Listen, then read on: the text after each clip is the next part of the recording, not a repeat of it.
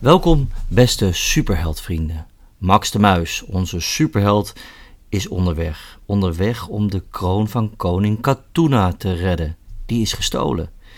Wat een reis heeft Max al achter de rug.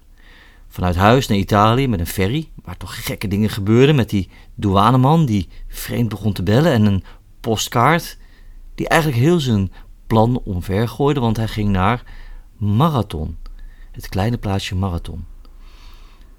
En zo ging onze Max op zijn Harley Davidson dwars door Griekenland. Stoffig, warm, maar ook wel prachtig. Ondanks dat Max op een avontuur is met spannende zaken, genoot hij toch ook wel. Wat is Griekenland toch prachtig. En heel stiekem, ook dacht Max wel aan het heerlijke eten wat je in Griekenland hebt. En zo reed hij door.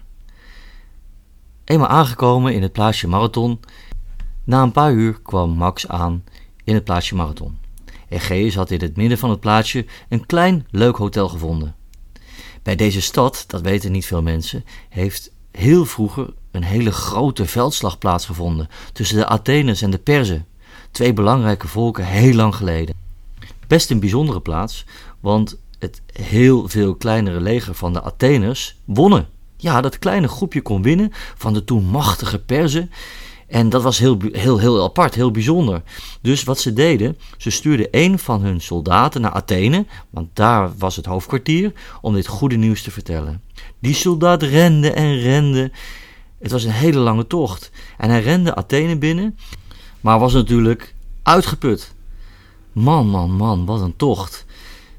Meer dan 40 kilometer. Precies te zijn 42 kilometer. Hij kwam aan bij de baas daar en hij kon maar één ding nog zeggen. We hebben gewonnen! En na die woorden viel hij dood neer.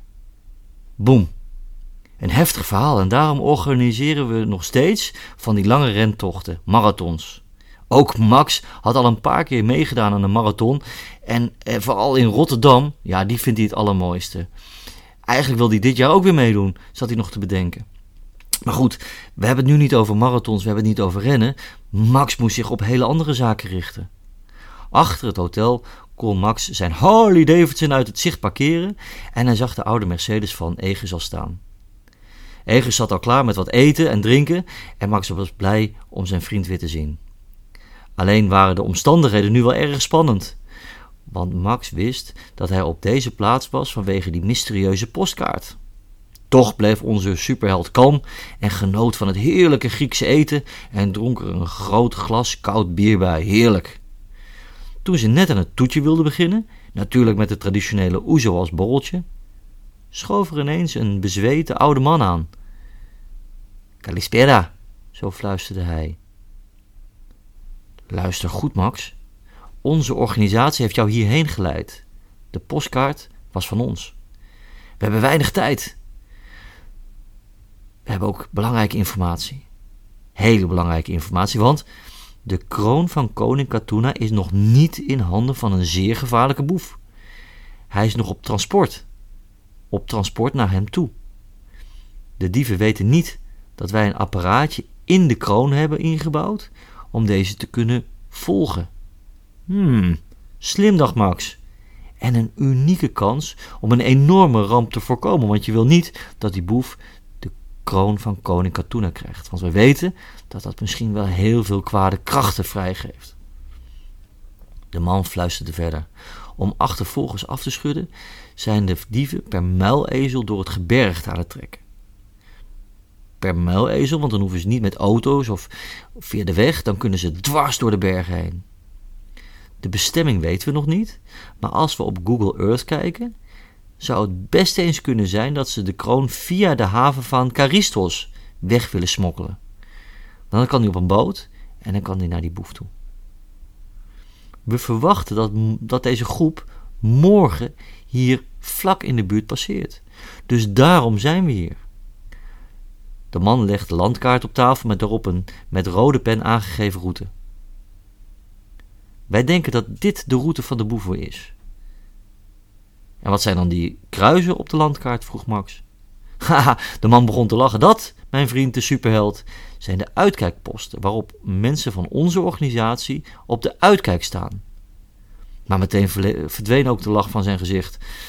Dat klinkt mooi, maar in deze afgelegen gebieden is er geen internet, geen telefoon, er is helemaal niets. Dus wat we gedaan hebben, is een systeem van heel vroeger ingezet. Nog uit de tijd van de Athene-oorlog. Toen werkte het, toen hebben we gewonnen.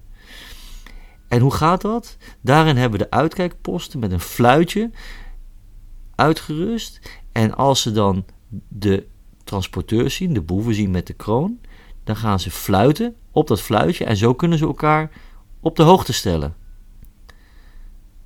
Maar je kijkt toch bedrukt, zegt Max, dat is toch goed?